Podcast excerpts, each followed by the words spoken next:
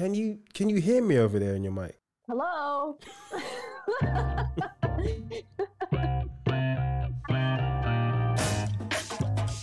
And welcome to another episode of Steph Stats Update. And I actually said, Can you hear me in your mic? Can you hear me in your headphones? Mm. Anyway, I'm joined today by Brianne Hogan, all the way from where are you from, Brianne? Tell us. I'm right now. I'm in Vancouver. That's where I'm living. I'm not from here, but I'm living here in Vancouver, British Columbia, Canada. Ah, so another time zone difference for the podcast once again, which seems to be a common thing. I'm always talking to folks from they're either five hours behind, six hours behind, or seven hours behind. Some most of the time. So, so you've got daylight and I've got dusk. Yeah, yeah, yep. night time. I've got night time. All right. So, Brianne, tell us a bit about you, what you do, and how you do it. I am a freelance writer and an author and a podcast host myself. I've been writing for, oh gosh, like 12 years now. Wow. I've written for the Washington Post, uh, the BBC, Elle, BuzzFeed. Mhm. Um, those are just some of my bylines. I, I usually write about health, wellness, spirituality, Yeah. films. I do write about films. I've been Okay. writing for Final Draft. Um, that's the screenwriting software that most screenwriters use. Yeah. They have a website and a blog. So I, I write for them and I get to interview screenwriters a lot, which is really cool for me because I learn a lot as I interview them. And in my free time, I podcast and I write my own stuff. I'm writing my own novel. I have two books out on astrology Wow. and self care. But I'm moving into fiction because I really love storytelling. So I'm I'm writing no- a novel right now, and my dream is this novel will be eventually made into a movie. I'd love that, or or or like a, a series on on like Netflix or something. I'll, I'll take Yeah. that if I can. So you got big dreams. So I'm, I'm basically interviewing a superstar in the making, or a superstar already. You just didn't realize you're a superstar yet. Wow. Okay. I hope so. Yeah. Well, we'll see. We'll see. You But listen. yeah, that's that's the goal. Listen, you heard you heard Brianne on here first. I know she got her own podcast, but you heard, heard her on my podcast first. That's right. I'm taking the royalties and everything. I'm just playing. I'm just playing. But seriously, that is amazing. I've I've I've wanted to write before, but just never really got past like a short story. So you are already um, my icon. Oh, well, thank you. But I I love writing. I think everyone does have a story inside of them. I really do. I think it's just like anything, it's like just doing it. Like Yeah. just getting over the the hump of the fear Yeah. and and and getting out of your own way, like the inner critic in your head saying this sucks, which everyone deals with. Like I Mhm. deal with it all the time. Like every time I write, I'm like, this is terrible. Who's gonna read this? I can I can agree and I can relate. Not on this not on the same level as you, but yeah, there's there's times when you're kind of putting stuff down, even for work. Sometimes I'm kind of doing things and I'm like, no one's gonna like this stuff. yeah. I'm not even bothering. But yeah, no, I totally hear that. And is is that sort of is that sort of imposter syndrome, or am I missing missing it? Yeah, I think it's imposter syndrome. I think it's a bit of like, who am I to do this, or w- what what do I have to say is worthy of Yeah. hearing? Like, do people really want to hear what I have to say? Is what I have to say of any value to anybody? You know, I think that that's part of it, and also I think part of it is just you don't want to suck. Yeah. Nobody wants to be that person who's just terrible. And and so I think there's that fear of like no one's gonna like my stuff and it I worked so hard on this and then they're gonna read it and be like, This is this is what you've worked on for years. like you know, so I think that's all but it's all in our heads. It's all it's all Yeah, nothing, really. It's all nothingness. Doesn't matter, you know. It's True, it's true. I think, not even I think, I'm planning on, and I'm not gonna go do a whole novel just straight after this podcast. No, it's not gonna happen. I'm definitely because I've got a story in my head that's been sitting in there for about two months. And I- haven't written anything, and I've got a whole skeleton, and I'm just gonna put it down on paper Mm. because I'm, I'm getting sick and tired of waking up and having these ideas. I, and I jot them down in my phone, and I just don't do anything with them. I've got a whole f- notepad full of ideas that uh, could be short stories. Like there's probably about Mhm. probably anywhere near like fifty or sixty maybe ideas. Wow, Yeah, that's a lot. but this is what I'm saying. I was like, I ain't got. I just, I just get to the point. Where I'm like, nah, no one's gonna like that. Not gonna write. yeah, I know. Well, it's a lot of ideas. I've definitely been guilty of having that too, where I'm focusing on an idea and then I think of something else that I think is even better. And then I think, no, no, no, but this idea is better. And then I don't end up doing any of them. yep. So what I had to do was just really commit, really. And I had to be like, this is the idea and I'm sticking to it. And, and, then, you know, it's been rewarding actually. I, I've, uh, I'm really, it gives you a sense of accomplishment because it's like, no, I'm sticking to one idea and I'm seeing it through. And, and then from that, like one idea, like so many little ideas can come of it, you know? Yeah. And it's, it's, it's exciting. So yeah, find that one idea and then like just do it. Well, then I, I think hopefully somewhere down the line, I'm gonna pick up a book by Brianne Hogan. I'm gonna open up the front page and it's gonna say in there, for Stefan. yep. First name I'm gonna put. oh yeah, oh yeah. All right, sorry. Okay, we came here to do something important, which was talk about movies, and we're not even doing that yet. So, I am gonna get us to jump into our movie chat, and I think you're a very, very, very, very, very well positioned interviewee to be talking about movies. Correct me if I'm wrong. I don't think I am. No, I you're think I'm not. definitely I actually right. studied. I studied film, so that that I studied film in university. There you go. All right. Okay.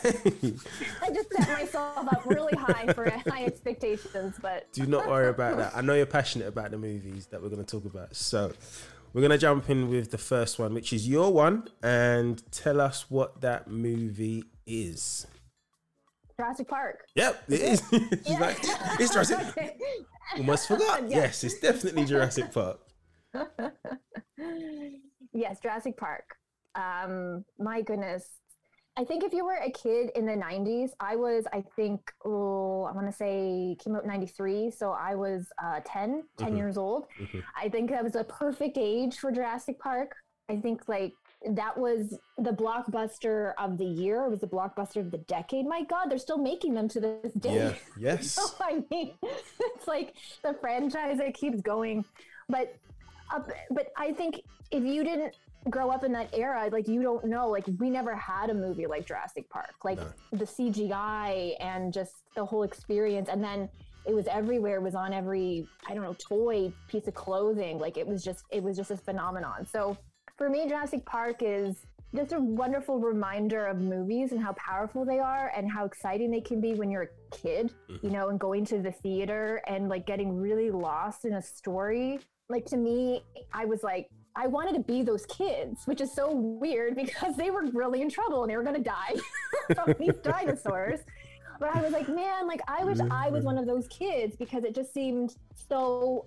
Uh, I don't know. I think that was just part of me wanting to be an actress, maybe, and me wanting to be in that storytelling world because it just seems so fun to.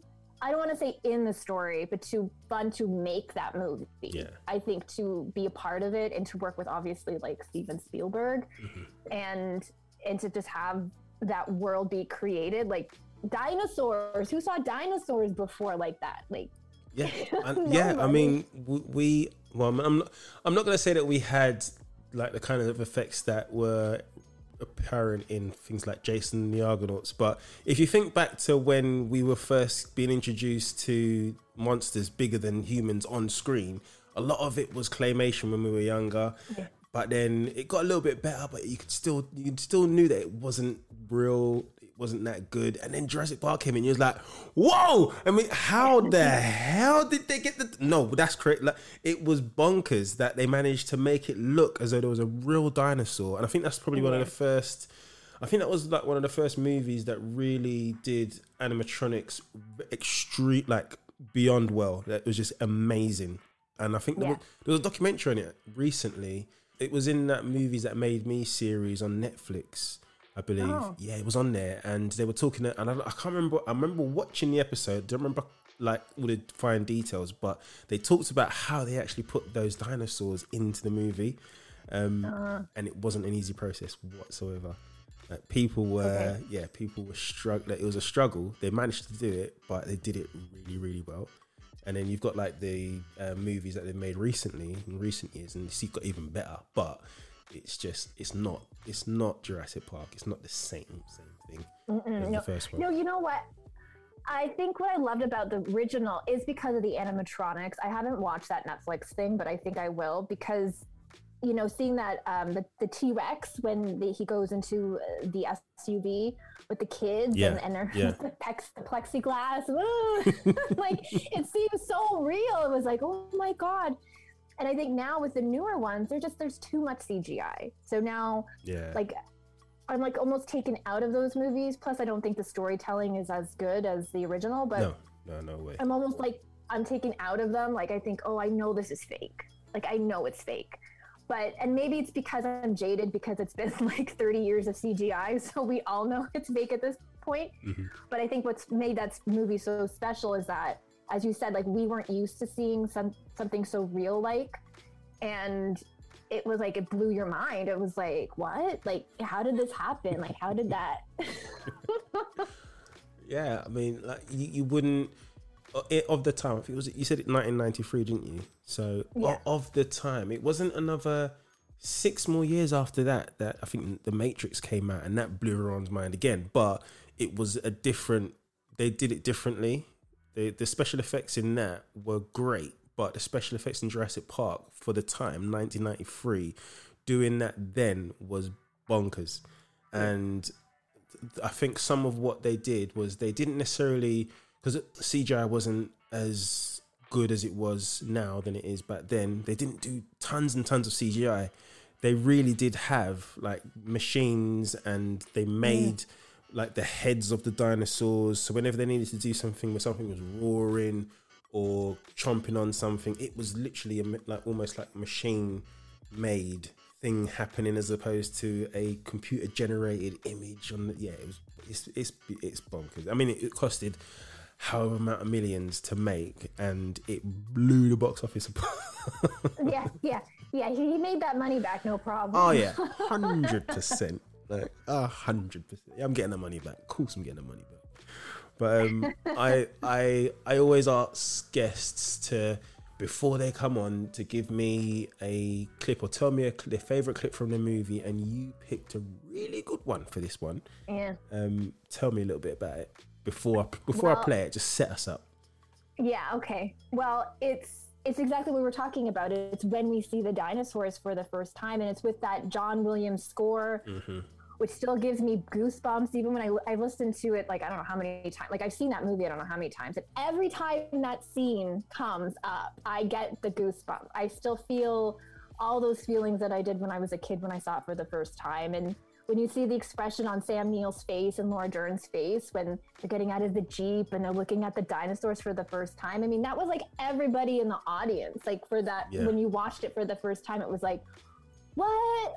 Dinosaurs? How did Spielberg do this? Are you kidding me? So yeah, it's such a special moment. It's I think it's like the best scene in the movie. It, yeah, yeah, uh, I agree. Even and you wouldn't expect because Jeff Goldblum's character, he was more of a cynic, but Mm-hmm. even he, even in that scene, even his character was like, "Holy!" Whoa, yeah.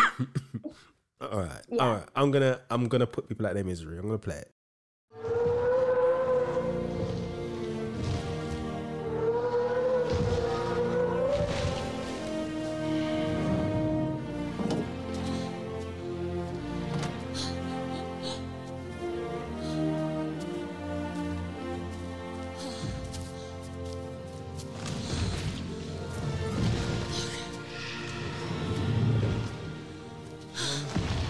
It's it's a dinosaur. You did. You crazy son of a bitch, you did. Read this terrible rule book on it. Cold-bloodedness, it doesn't apply. They're totally wrong. This is a warm-bodied creature. This thing doesn't live in a swamp. This thing's got, what, a 25, 27-foot neck? Brachiosaurus 30.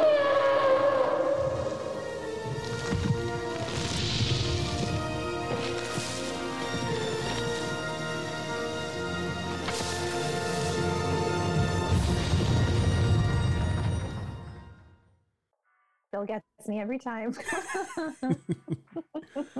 I, but I agree. The I'm a I'm a movie soundtrack person as well, and you could play me like a, just a snippet of music from a movie. I don't necessarily need- to hear the actors. I could tell you what movie that is just based off of the uh. soundtrack a lot of the time, and that that in itself, that music by John Williams, you just know, you just know it's Jurassic. Yeah. You know you're watching Jurassic Park. Come on.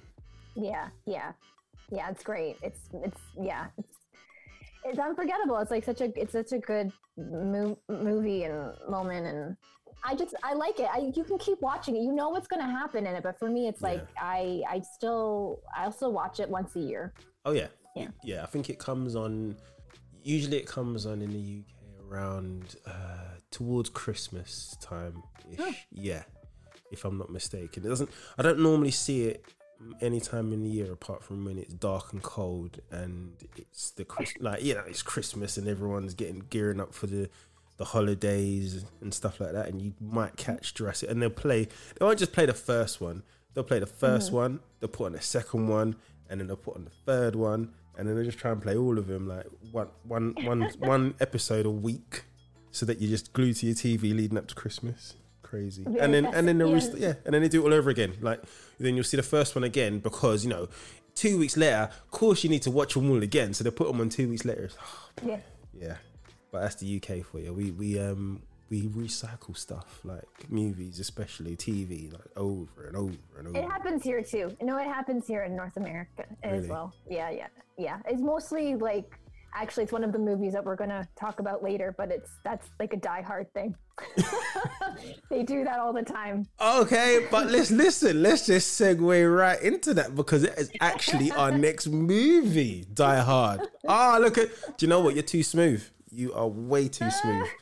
She's she's got her own podcast. She knows what she's doing. Um, so so Die Hard is the next movie that we're gonna talk about, and it's the movie that I'm gonna talk about because you know who isn't a Die Hard fan you see what I did there? You see, see, see what I did there?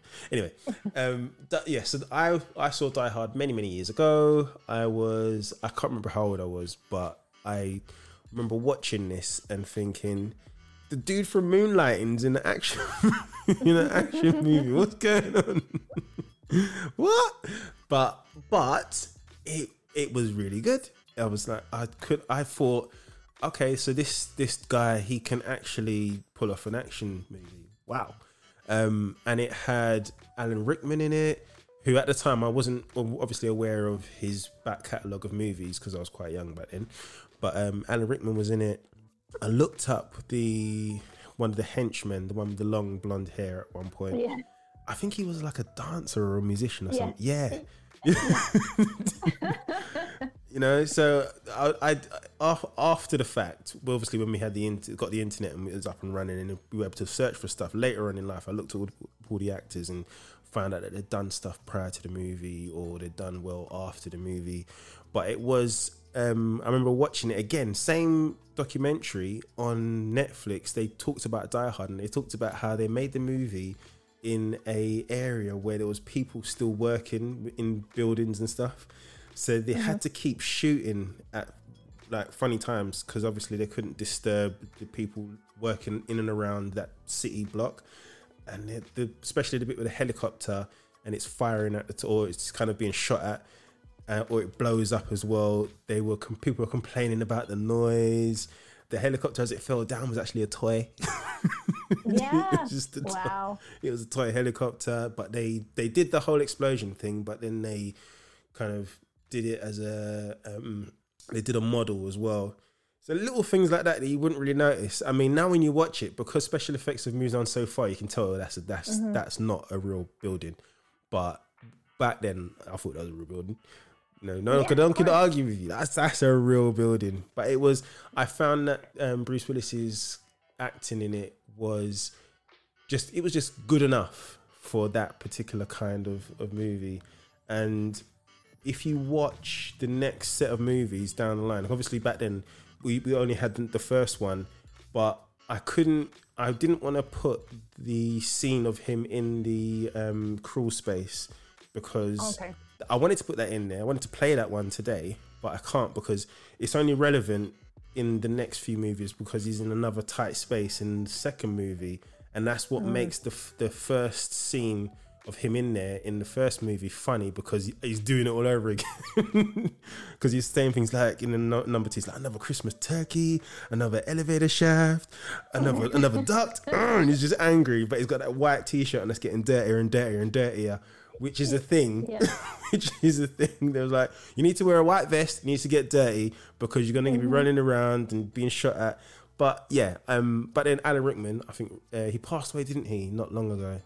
Yeah. So Yeah. rest in peace. Um, he he was an amazing, amazing villain, I think. But yeah, sorry, I'm I'm just waffling, waffling, waffling, waffling about it. But it was just such a it, at the, for the time, it was such a good movie. Yeah, I watch it every Christmas with my friends. We we're a die-hard kind of crew, so we watch it every Christmas, and we've we've assigned each other characters. It's just something that we do. No one's Bruce Willis and no one's Alan Rickman. So I'm Mm-hmm. actually the guy with the long hair. That's my character.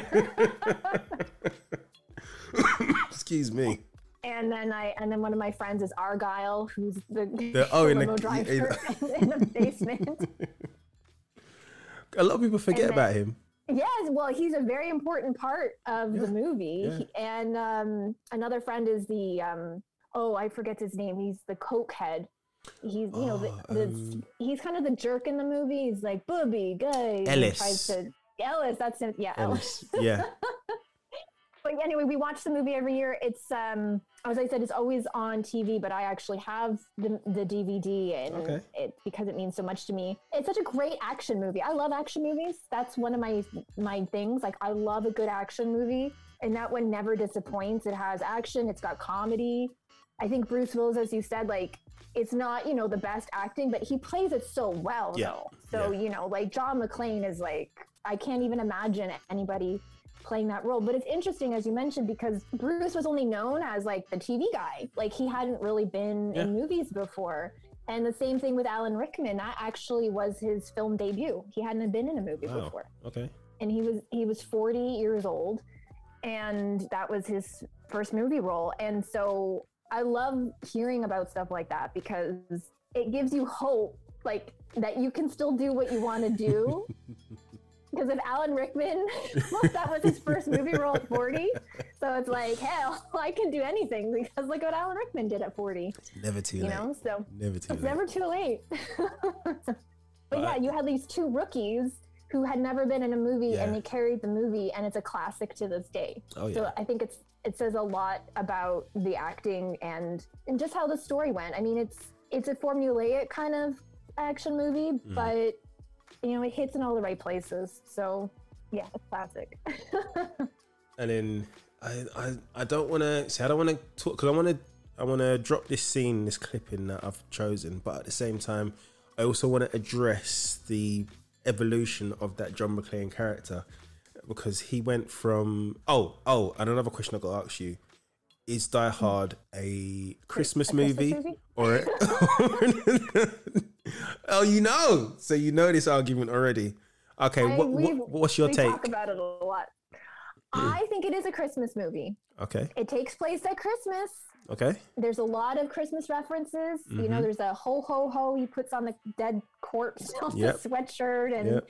He that's why he's in LA to be at his wife's Christmas party, work Christmas party.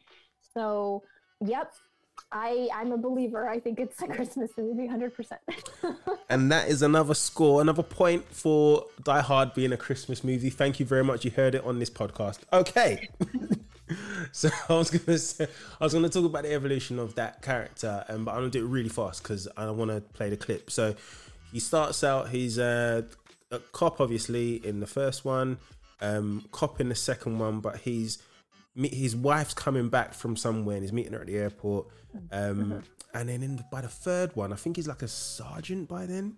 Um, and that's the one with um, Die Hard with a Vengeance with Samuel Jackson, and they're basically Samuel Jackson's a good Samaritan who gets roped into this whole thing by Hans Gruber's brother. Can't remember, it's played by Jeremy Irons, I think yes, yes, yes, yeah, Jeremy yeah. Irons. See, you see how it all comes back. Um, and then skipping forward again, I think it was um, after Die Hard with Vengeance. Do we have? Is it Die Hard 4.0? Or am I mistaken? I don't know what it's called, but it's it's the fourth one. I don't know what it's called. I don't know what the name is, but he's with the compute computer hacker. Yes, it is called. I think it's. Yeah. I think it is called Die Hard 4.0. Okay. Okay. Um, yeah, and it's with the the hacker dude, and then there's the, got the fire sale, and by then he's just, he's older, and he just doesn't really give a crap anymore. He's just tired and exhausted, but he still he says things like, "Sure, you're running out of bad guys to throw at me," because he's all those little. And he's just pissing. Pe- he's just annoying people by staying alive. Um, And I think I thought even though Die Hard 4.0 was again formulaic and run of the mill, I quite enjoyed that one. And then the last one that he was in with his son's all grown up, and his son is like uh, works for either the CIA or some wherever, and he's in there in Russia. I didn't really enjoy that one. I no, I don't like yeah. that one at all. I think that's the one- I only one. That, yeah, I, I didn't. Yeah, it wasn't. It didn't feel like Die Hard, did it? It just felt like no, no. yeah, because the all all four kind of you felt like uh, Bruce Willis's character was sort of carrying it s- to an extent, but in that last one, I just did. I, did- but I didn't really care about anybody to be honest. It was like No, exactly. you're not gonna die anyway, so No, yeah, exactly. Well, true. Like he keeps, he keeps living, and I didn't like that his son was this older. He was a cop or something. I Yeah, remember, yeah, and his son was that. really like. He was just really like salty to his dad, like, and then he kept calling him John. He wouldn't Yes, call him dad. He refused, and I really, I really took umbrance with that. I did not like that at all. I was like, why can't you just call him dad? Like, why are you being such a jerk? I think they missed the trick. I think what they should have done was have the daughter ha- shine in a movie as opposed to because mm. she was in pretty much she was in the first one as a kid. She was in mm-hmm. no, she wasn't in the second one. I think she was not in the first. She was in the fourth one, wasn't she? Fourth yes, one. grown up. So why didn't you just do a Die Hard and then have her? I mean, by the fourth one, she's like, you know what? I want to be a cop. and then Yeah. fast forward to the fifth, and she's some kind of crazy. She's like a. Do you know what I mean? That that would I would have enjoyed that probably more than having to fly to Russia to meet his son to do. He just it was like, oh, it's, it's a stretch. Yeah, it was. It was, and it, it's too bad. I hope they do one more, so we're not, and it's and that it's better, so we're not left with that one being the last one, because that would be really disappointing. I don't know. But Bruce, Bruce is off starring in all kinds of crappy movies. so, so oh, I mean, I know, I, yeah, I, I don't, I don't have high hopes, but I mean, I, I would like that, but Yeah. we'll see. yeah. Okay, so the, the clip I'm gonna play is the one where John McClane's character meets Hans Gruber's character for the first time, not knowing that it's Hans Gruber, and they have a little conversation. Know how to use a handgun, Bill? I spent a weekend at a combat ranch. You know that game with the guns that shoot red pink? Probably seems kind of stupid to you. Well, time for the real thing, Bill.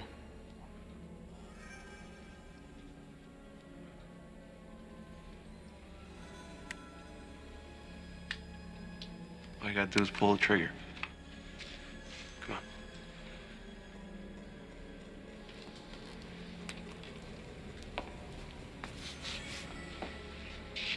on. 33. Stockwerk. Kommt. Sofort.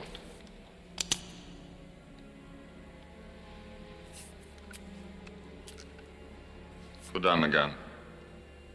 And give me my detonators. Well, well, well. Hans. Yeah. I like. I did. I did like that scene. I did because you first time you watch it, you're like, it, "It's the dude." It's ah, ah, God. but and then he gives him the gun. You're like, what are you giving the gun for? You idiot. Yeah, yeah, it's a good, it's a good scene. That was really, yeah. And then I'm, gl- I'm glad that they had that scene together because they had been, you know, talking in the walkie-talkies, and Yeah. then finally they got to meet face to face. yeah, Yeah, yeah. It was. It was a good build up, but then I kind of I didn't like the way they killed off the Hans Gruber character at the end. To be honest. Oh, really? You didn't like it through the window? No. No, Yeah. it was a bit of a. It was a bit of a. He just died too easily. I found. Mm. Yeah, he. I mean, he wasn't. I mean, his henchman, especially the guy with the white hair, just like a Terminator. but then the lead, yeah, the, but then the lead dude was just like, yeah, friend out window. Yeah, the whole watch I get- thing. He's like, "Ugh." Yeah, I hear you. Yeah, I think when the white hair guy who I play when I watch the movie, um, when he comes back in the second time, like when you think he's dead, and then he comes back and Yeah. he's going to shoot John McClane, I don't like that part of the movie. It's such a stretch to me because Yeah, yeah. I thought like who would survive? Like he's cha- he's like hung up by a chain, he's been beaten, he's been shot, and then how did he get himself down? Yeah, that's the exact same. Yep, the exact same questions that I have. What? You shut up. You must have because if you did that, then you're you're gonna break your legs because you're that high up. yeah, yeah, and he was high up, true. And so how would he? And and then he's that- he's that strong to rip these chains off him, anyways. And he grabbed the gun, and then he just he strolls out, and he's like, "Bam!" like no. Nah. I didn't like that part, but other otherwise, it's a perfect action movie. Yeah.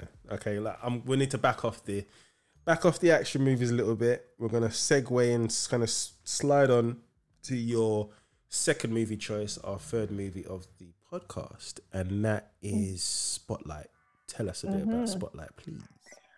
Well, yeah, this is one of the heaviest. I think the heaviest movie of our list today. So it's a it's a drama. It's about a group of reporters in Boston, and they have this column called Spotlight, and they do a lot of investigative journalism. That's that's the column, and they their team exposed uh, this the Catholic priest sexual abuse in Boston in around I think yeah, it was right after 9/11 because that's in the movie. So it was about 2001, 2002 when this came out, and then that just uh, spiraled into more and more news about sexual abuse in the Catholic Church. And then at the end of the movie, which is so powerful, like right before the credits, it's just you see all these towns and cities around the world who've been affected by these these Catholic priests and, and the abuse that mm. these poor children suffered. So it's a it's a very heavy topic. It's a very heavy subject.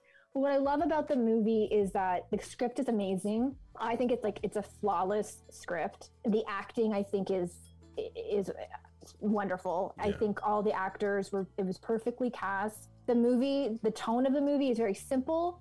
It's very quiet, but it works well for the subject matter. And I also just like the fact of, you know, these are just journalists. They're not cops. They're not special, you know, people in the way that we think where law and order should be done. They're they're just they're just journalists. But I Yeah. think it speaks to the power of journalism and the power of people and coming together to to fight an injustice that the people that we would rely on to help weren't doing anything about. They were covering it up, you know, the Mhm. police, lawyers, you know, and so they took it upon themselves and they kept digging and digging and digging and and they did a lot of good for a lot of families who had been affected. So I like that part of of the fact that we are we can be powerful advocates for other people and and just the strength of journalism. Journalism is is very we need it and what's been going on with the media industry Mhm. Is you know it's been really challenging these past few years if not the decade. And i think it speaks to what we need journalists to do the work for people. Yeah. No, they're, totally they're an important part. Yeah. So there's all of that. And i think as like for me you know being a writer i, I resonate with you know I, not that i've ever worked on such a powerful story like that but i resonate with the fact of wanting to help I, and wanting to make your work mean something and be a value to people and um, yeah and then the movie was shot partly in toronto and that's where i'm from Okay. All right. So, Yeah. like, Okay. so I like I like Nice that. I mean, it's it's like it's like a Canadian thing. Whenever like a movie is like shot in Canada, we have to say it was shot in Canada. Um, uh, Rachel McAdams is Canadian. She's a fabulous actress. She's in the movie, and um, Michael Keaton. He's amazing. Yep. Like I love Michael Keaton's career. I love the fact that like you know he was so popular in the '80s and '90s. He's kind of went away, and then he had a resurgence Mm-hmm. in his in his 60s like okay you know and yeah so Came back with Birdman, didn't he?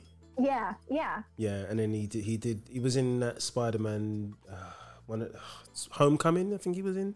Um, yeah, he was in Spider Man Homecoming as the Vulture. yeah But Mark Ruffalo was in this movie too. Spotlight. He was in there as Yeah. well. Stan, he's- Stanley he's- Tucci. Yeah. oh i love stanley tucci stanley tucci like if you if, stanley tucci's in a movie you know it's a good movie Yeah, yeah, yeah. I, can, I because because they both are bald. I sometimes confuse uh, is it Mark Strong and Stanley Tucci? Brief, very very briefly. Always like I look at the screen and I'm like, that's oh no no, it's it's it's Mark Strong.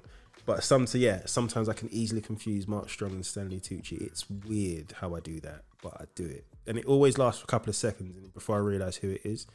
But both hmm. they're they're but I find that they're both very very very good actors. Sorry to to digress a yeah. little bit, but yeah yeah Rachel yeah it's it's Rachel McAdams as well. Like, I like her in the movie. Like she's a really really good actor too, and Yeah. Liev Schreiber as well.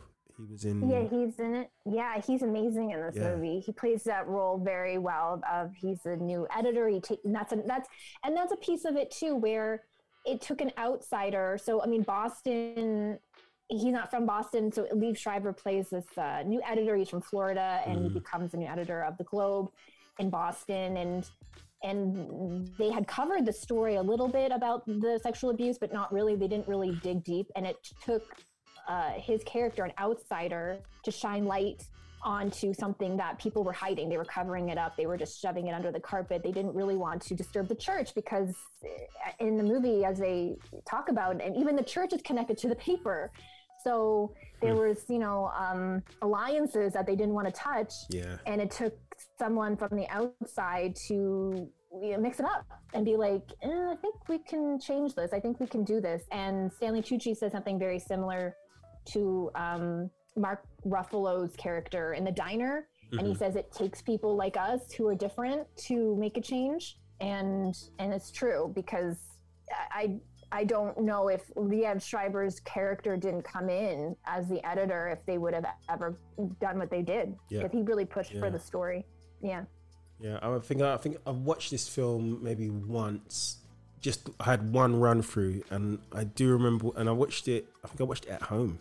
It just happened to be on, and I didn't catch the start of it, but I I just carried on watching. it. I was like, I was just I was kind of fixed to the TV, thinking, oh my, what is this about? It's so interesting, but I just I think it was mainly the performances that kept me kept me watching it. To be honest, Mm-hmm. it was just really some That's- really really good performances. That Yeah, I, th- that's why I keep watching. I watch this movie like once a year for sure, and it's again, it's like it's a heavy drama. like, why would you watch? Because it's as a as an artist, I really respect the performances. I think they were so natural and but but so potent. Like they were still so strong. There was nothing overacting about them. They played it very almost small, yeah, yeah. but it but it was so powerful though at the same time and i think that's why it, it- connects with me because I, I love those type of performances and i think as i said the writing was very compelling and it worked like a thriller almost even though Mm. You know you kind of know what the outcome's going to be in the end because it's based on a true story Yeah. but it still worked like a thriller you still weren't sure you know how they were going to connect the dots and and and then new revelations came about and it, it still like kept you surprised about what was going to come so i like i like that too Well, I'm gonna drop in your clip, which I think um, it's Lee Liev Schreiber's character. He he's making sort of demands of his team in this clip as well, and I just like the way that they're all kind of talking and trying to trying to like. I think they're they're going through their process basically, but he wants he basically wants to make sure that they catch these these these people but it's the way that they have to do it which he kind of lays down you have to do it this way otherwise it's never going to happen Well, I had to know. That's why he had the reaction. 'Cause he knew there were others. I think that's the bigger story. But the numbers clearly indicate that there were senior clergy involved. That's all they do. Indicate. Are you telling me that, that if we run a store with 50 pedophile priests in Boston, Mike, we'll get into the same cat fight you got into on Porter, which made a lot of noise, but changed things not one bit. We need to focus on the institution, not the individual priests. Practice and policy. Show me the church manipulated the system so that these guys wouldn't have to face charges. Show me they put those same priests back into parishes time and time again. Show me this was systemic, that it came from the top down. Sounds like we're going after law. yeah yeah yeah um, and and so law is the cardinal in the movie and and so yeah i think it's just powerful i think it just shows that yeah again it's just i like that scene because he knows it's part of the system. It's not just an isolated case. It, it, mm-hmm. it's it's the Catholic Church, the institution. It isn't you know just one priest here, one priest there. It's Yeah. it's the whole thing. And so to go after that, it, you know, it's it, that's a big deal. so, but I mean, it's necessary. You know, it's necessary. We need to question things. We need to question things that we don't agree with and keep fighting for it and not back down. So that's what I liked about the movie the most. All right, I'm gonna have to move us along a little bit faster now. So, next movie. All right, um, my baby. It's Sleepless in Seattle. Yeah, Sleepless in Seattle. you laugh. She's laughing at me. Sleepless in Seattle. Now, I watched this movie. And I haven't seen it since, and it was a long, long, long time ago. Paul, but from what I remember, this movie, it was about a man whose wife had passed away, and the character played by Tom Hanks is called Sam, and he has an eight-year-old son called Jonah, and they relocate from Chicago to Seattle to escape the grief associated with his wife Maggie's death. So, 18 months later, Sam is still grieving and can't sleep. And although Jonah misses his mother, he wants his father to get a new wife, despite Sam not having even contemplated dating again. So one Christmas Eve, Sam uh, ends up pouring his heart out on a radio talk show, and that's the clip that I have lined up as well. But it's just the way the son's. He's not sneaky. He's sneaky, but it's not sneaky. But it's like he know he realizes that his dad is suffering, is in pain, is is is missing his his wife. Um, he can never get her back, obviously, and it's just a really, really, really touching. Not even touching scene. It's just the, the idea that your son, who is quite young, would take the initiative to try and help you out of the funk that you're in. But then you have the character played by Meg Ryan, who who's actually in the film. Her name's Annie, I think, and Yeah. she's in a relationship. But she hears Sam on the radio, and she hears how sad he is and how how lonely he is because he starts pouring out his heart, and she ends up almost falling in love with him, or at least his voice and what he's saying. But then he starts getting all this mail from all these other women. he just it just balloons and goes crazy. the kid's like, yeah, I'm gonna get a mum soon. But um, but but I liked I liked the pacing of it. I liked how the both all the characters in it were quite um, thoughtful with their performances. I even liked the the kid wasn't because sometimes kids can be annoying in movies. The kid wasn't Yeah. kid wasn't terribly annoying. He was actually qu- quite cool. I liked him. Um, I didn't feel like you know every time he came on screen I needed to kind of turn it down or fast forward it. It wasn't that kind of a kind of a situation. But I just it was a film that you could really get your teeth around. And then Meg Ryan's character Annie, she finally gets um, in touch with Sam and sends him a letter basically and says, "I'll meet you at the top of the Empire State Building on Valentine's Day." Yeah. Yeah. and I could have picked that scene, but I didn't. Um, I went with the scene where he gets stitched up by the kid, basically, and has to talk on this radio show against his will, but he does it anyway. But yeah, I, I, I liked it. I liked it. it. It was it's in the same vein, and I think it was made not long or before. Was it uh, You've Got Mail? Same Before. before Yeah. there you go. Same same actors just different setting but they they obviously thought Meg Ryan Tom Hanks. They do romantic not necessarily comedies but kind of romantic films well together. And they put them in a rom-com which was uh, You've Got Mail which I liked again uh, Mhm. there's a trend here I like The Burbs too which is another Tom Hanks movie Yeah, that's a good one. Yeah. yeah, yeah. I talked about that on another podcast, but I could I could waffle about that film all day long. It's hilarious, hilarious.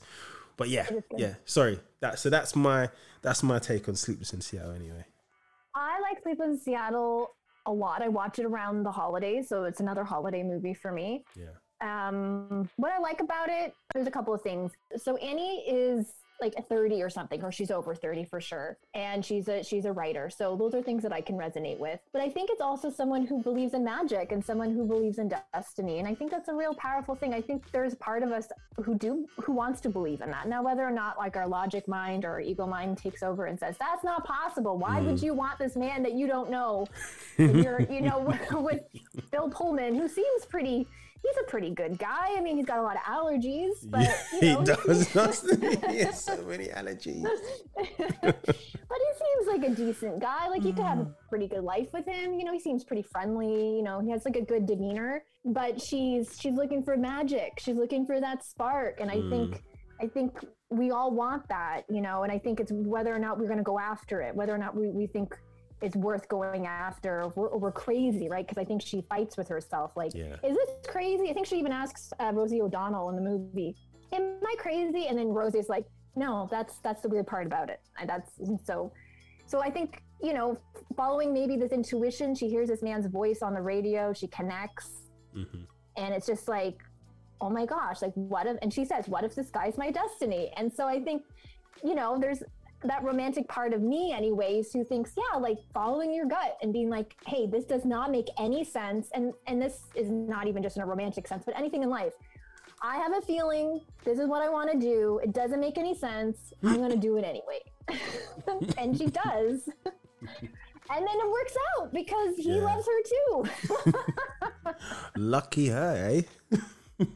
yes. It, I mean, poor Bill Pullman, but he took it like a Ah, champ. He did take it like a champ. I thought I kind of did feel sorry for him though. Yeah, he's well. because what's great about his character is that he's not a douche. Like he's No, not no. someone who you think, oh yeah, Annie, like you sh- you should leave him, you know. And I think that was a great thing that Nora Ephron, who wrote the script, did because I think that would have been an easy way out. And I Mm. think the audience would have been like on Annie's side right away. Been like, yeah, like Bill's a jerk. Like, of course, you know, you should leave him and go for Tom. So it was a nice kind of juxtaposition of, like I said, he was a nice guy. She probably could have had a nice life. But do you just want nice or do you want magic? And she wanted the magic. So Seem to get it, but all right. I'm gonna I'm gonna drop I'm gonna drop this clip in. Here you go. Dad, Yeah. there's someone on the phone for you. His name's Sam. Sam, if you've just tuned in, this is Dr. Marcia Fieldstone. And tonight's topic is your wishes and dreams. Okay, I got it. And we're on the line now with someone from Seattle. Hello. Hello, Sam. This is Dr. Marcia Fieldstone on Network America. Okay, what are you selling tonight? Is it uh, micro hibachis or the Ginza knives? No, I'm not selling anything. I just want to help. I want you to know that your son called and he asked me for some advice on how you might find a new wife. Who is this? Dr. Marcia Fieldstone of Network America, and you are on the air. You called a radio station? Sam. Sam. Sam, are you with me? Yeah. Yes. Your son feels that since your wife's death, you've been very, very unhappy. And he's genuinely worried about you. And then what what I didn't get, what I didn't um, put in the clip, or we didn't let it play and record enough of, was he tells his son, he's like, no, no, no, no, no, you gotta come in there and do this with me, because his son's listening in on the other phone. So he's like, you got you gotta come and you gotta do this whole thing. We're gonna do this together, um, which I thought was quite funny. But I didn't. I I when I was recording the clips, I was like, minute, one minute. I was just trying to kind of get one minute kind of recorded and placed in. But yeah, I found I liked the relationship between father and son as well. It was nice. hmm It was, it was good to see. yeah, on they had a screen. they had a very nice like open dialogue. They were very open with each other. So, Oh yeah. yeah, yeah, that was cute. So I, I'm, I'm. Listen, I know where it sounds like I'm rushing, but I've got one more. We got one more movie to talk about. Okay, Mhm. and I don't want to go too far past that hour mark because I know I'm like I'm trying to keep. But do you know what? Whatever. Let's let's whack some more lyrical on Sleepless in Seattle if we need to, and then we'll move on afterwards. it's okay. No, it's okay. Um, I, I think I said what all I needed to say about Sleepless in Seattle. And what's good, I can do another good segue, is that we talked about a good father son Mhm. relationship, but there's another in the next movie, a nice father daughter relationship. Oh, Did you listen? this is what that's what an expert sounds like. right? okay, so all right, so last movie then. Go ahead. The last movie is Moneyball, starring Brad Pitt. And Jonah Hill's in it as well, but who cares? Brad Pitt's the star. That's why I first watched it. Fair enough. I so um, it's a sports movie. I like sports movies. I'm not a sports person. You know, I, I like to work out, but I I'm not a sports person. Yeah. So for me to really like sports movies is a bit strange, but I really like this movie. I think it was really well done in a, in a number of ways. I think the pacing's great. I think the cast is great. I love that it's really naturalistic. It's, it seems like these are real people. Even Brad Pitt, even though you know it's Brad Pitt because you can't mistake him for anything else. But even him, you know, you're like, yeah, I can see you as this Billy Beane guy. Like you're just this manager, mediocre manager at a mediocre baseball team. Yeah. So the the movie really is he's trying to change the game because they're at a mediocre level in the uh, baseball league, you know, MLB in America, and they're trying. He's he wants to win, and he can't win with these teams like the Yankees and the Red Sox who have these bigger budgets and they can buy all these players, all these superstar players. And they always win. They always win the World Series. And like he wants to figure out how he can make it work for him with the little budget that he has. And so he finds this character Jonah Hill, who's this like Harvard math guy, and he's all about just getting hits, and it's, it's this mathematical Mhm. statistical thing that I really don't still understand, but I get what they're doing, but I still can't really explain it.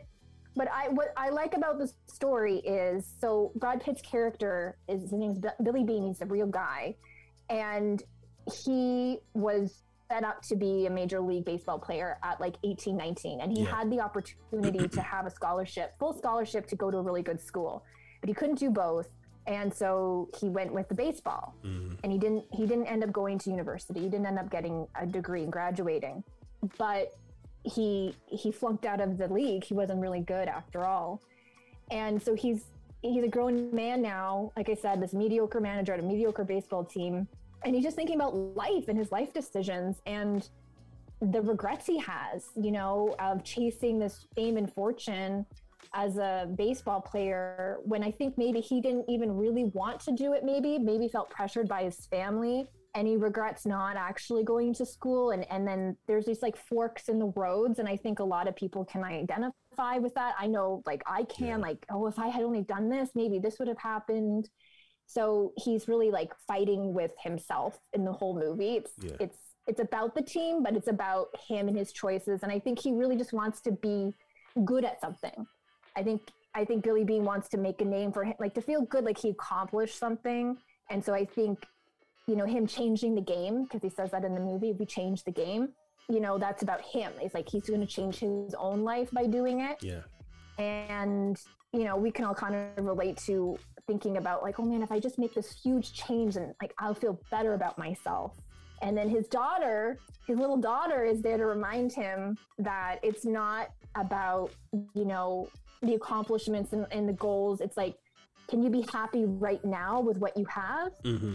Mm-hmm. because he, because Billy Beane is not really happy. He's not a happy guy. He's kind of like uh, he's kind of like intense, you know, and he doesn't really have anything to do with his players, and he's like disconnected from even the guys that he's worked with, like the older gentlemen on his team. When they're you know at the there's a scene and he they don't really care about him. Like there's just like he doesn't have a lot of rapport except for Jonah Hill's character when he comes in. So he's just not like a I don't know. He just doesn't seem like a happy guy because, like I said, he's just like unsettled. And so he's trying to chase his dream, chase his life to make a change. And his his daughter's like, but like your life's right now. Like you can be happy right now if you just choose to be happy now. So Yeah. that's what I like about the movie. Yeah. yeah, and Brad Pitt, but that too. well, obviously, um, it got it. Watching that because I watched it. Oh, I watched it, but I remember thinking after watching it, another film came out a few years later called Draft Day, and because I because I watched that this Moneyball, it made me want to watch Draft Day. Just because it was another film about it wasn't because when I read about it, I was like, it, nothing much really happens apart from it's just about them deciding who they want on their team on a particular day, and it's just the, it's just one day in the life of a team trying to you know drafting new players and build up a new team for the next season. And I kind of like that. It was I think that draft day was more American football. This is obviously baseball. Yeah. And then I've watched like all those documentaries about um, like Hard Knocks and the ones that come on uh, Amazon Prime. I can't remember what they're called, but they're just like they're about football, like soccer. They're about some sometimes about basketball on Netflix. They're about American football or Last Chance U. But I'm I'm really into the behind the scenes in sports, and that's why Moneyball was interesting for me because it was like this guy is trying to do, do this whole system where he's drafting in players who aren't actually that good on paper, well, aren't actually that good, as in they're not superstars, but the essence of what the the being so the character Jonah Hill's character is trying to do, I get it because it's like after a while, I guarantee you we'll start winning, but it's gonna take a bit of time. And then they do. They do actually get a, a mm-hmm. winning streak after a little while, which is amazing. But nobody mm-hmm. believed in it. Everyone thought it was gonna fail. And it, like there were ten games when they first when they started, they were about ten games down or something like that in the start of the season, and it just suddenly turned around. People were like, how how the how in the hell are they doing this? But Yeah, yeah, yeah. I, I like those kind, and it's based on a true story as well, which makes it even better. Mhm. You know? Yeah, I like that too. Yeah, and there's that great scene with Chris Pratt. Chris Pratt's in the movie. Yes. And he plays, um, yeah, one of those guys who's just not that great on paper. Mhm. And and it's a great. It's like it's at the climax of the movie, and they were going to like hit this record, like 16 wins, I think, in a row Yeah, that had never been done before.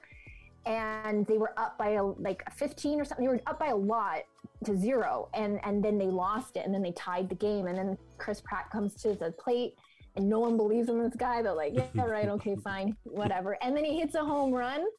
Oh man, what a moment! And they win it. Oh, it was great. It was uh. so great. It was such a great moment. But then they didn't win. They didn't go to the World Series.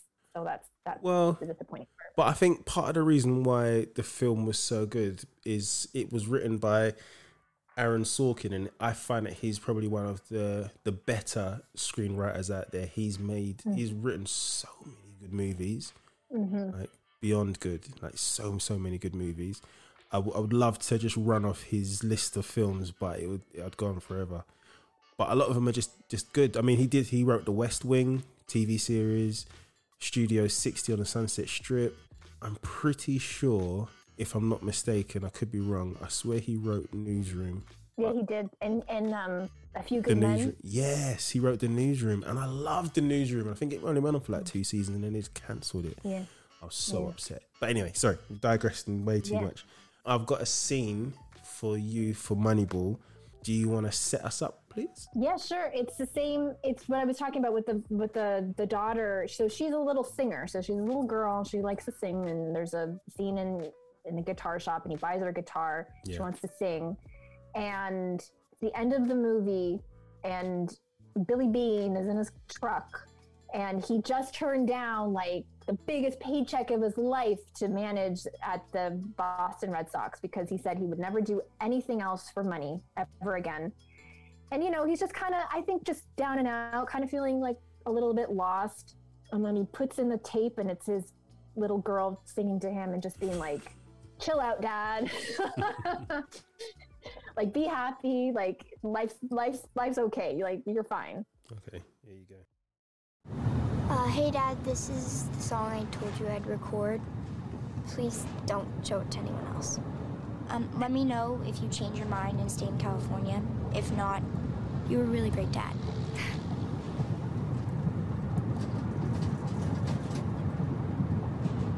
I'm just a little bit caught in the middle. Life is a maze and love is a riddle. I don't know where to go, can't do it alone. I've tried, and I don't know why. I'm just a little girl lost in the moment. I'm so scared, but I don't show it. I can't figure it out. It's bringing me down, I know. I've got to let it go and just enjoy the show. Slow it down, make it stop, or else my heart is going to pop. Cause it's too much, yeah, it's a lot to be something I'm not. yeah and i think she's talking about billy in that move in that song Yeah. she's that that's kind of where he is right he's in the maze and lost and yeah so it, to me that's like the theme of the movie was in that song so i thought that was a good scene Well, we have exhausted all our movies. oh, I've, I've I've really enjoyed it though. I really enjoyed myself. There was points where I was re- I was gonna go in on certain films, but I thought no, hold back, hold back. Especially with Die Hard, I could like I could have raged on about. I, I almost started talking about. Well, I did talk about the other movies as well. It's like, "Grr." but you know, you have to stop yourself because it made so many, and then you kind of go all fanboy or fangirl and Yeah, stuff. yeah. you just like shut Yeah. up, shut up, and get on with it. But um, yeah, I mean, you picked some really good ones like Jurassic Park. I don't think I've had that on the podcast yet. Actually, I don't think anyone's picked Really? that yet. Yeah. It's definitely Oh, not wow. Spotlight as well, for sure, for Mhm. sure. Like no one's picked Spotlight. I think someone tried to pick Die Hard, but I told him that was it was being done by you. So they can't, Sorry. you can't do that one. Someone's chosen it already. Choose a different one. Um, so yeah, and Moneyball. That was that. No one's actually said that, and that got me thinking about Draft Day. So I think I Yeah. may very well talk about Draft Day on another podcast. Yeah, It, it's a good one. It's a good. one. I like Draft Day a lot. I like Yeah. that one too. For, for as I said, for someone who doesn't really like sports movies, I do like watching them. yeah. Next thing you know, I'm gonna be talking about Field of Dreams. Oh, yeah. All right, let's let's not go there. Let's not let's not go there. Let's not go there. But thank you, thank you, thank you so much for giving Yeah, up your time. thank you. And being on the pod and being on the episode. I've had fun. I hope you have had fun too. Yeah, it was great. Thank you. Yeah, I love talking about movies. We could talk all day. So yeah, thank you. Could, could. I'm gonna have to shut it down. Unfortunately, Yeah, I know. it's it's that time of night over here in the UK. I know, I get it. Yeah, for sure. But yeah, thanks for having me on the podcast. And please let me know um, when it's out so I can help uh, share it. Oh, oh, another thing I forgot. I, t- I usually say this. I don't know why I didn't say it. Um, if there's any links that you have, any, and we're gonna put, so we're gonna put Brianne's bio and any information that she wants onto the um, episode description so that people can click and go see you, find you wherever you're at. You can find me on Instagram, Brie Hogan, and my website, briannehogan.com. Yep, that's all gonna be there. Clickable. all right. Thank you very much. Thank you. Take care. All right. Good night. Night, night.